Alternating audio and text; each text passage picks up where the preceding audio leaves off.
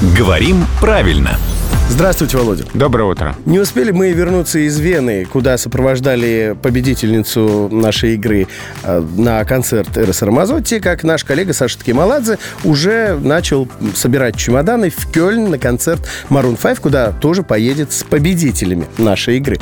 И, как и все мы, Саша, естественно, готовится к этой поездке, подошел основательно, э, подходит, говорит, спросите у Володи Пахомова, а правда, что противень — это немецкое слово?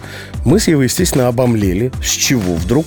Но человек просит, мы спрашиваем. Там очень интересная история, потому что это действительно слово, пришедшее из немецкого языка. Как странно. А, ни за что бы мы не подумали. И сами немцы бы не подумали. А звучит прям как наше исконное. Да. Древень.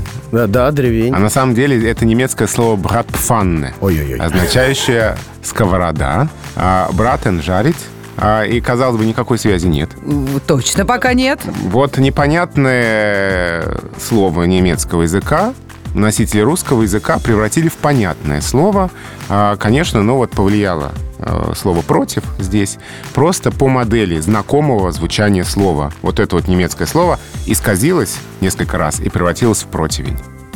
И долго молчали А как? ведущие утреннего шоу. А, Ну, То по есть кто-то шажочку, не мог потихонечку, выговорить один такой бр- Да, да, да. Да ну вас всех, противень. Бр, бр, бр, на пр, да, да, да. Пфан, вень. Ну, вот так вот, да. И получился противень. Это кажется, кажется фантастикой. Кажется, что э, такого быть не может, на самом деле может. Велик и А, могуч немецкий Потихонечку, с течением времени, один звук другим заменялся и так далее. Вот непонятное звучание слова. Ну, как в просторечии бывает, да, а, классические примеры вместо там поликлиника, полуклиника, да, вместо пиджак, спинжак. Вот эти вот классические избитые примеры того, как непонятный набор звуков а, пытаются как-то вот расшифровать с помощью понятных знакомых слов. Вот так и получился противень. А заодно и ступор у нас с Евой.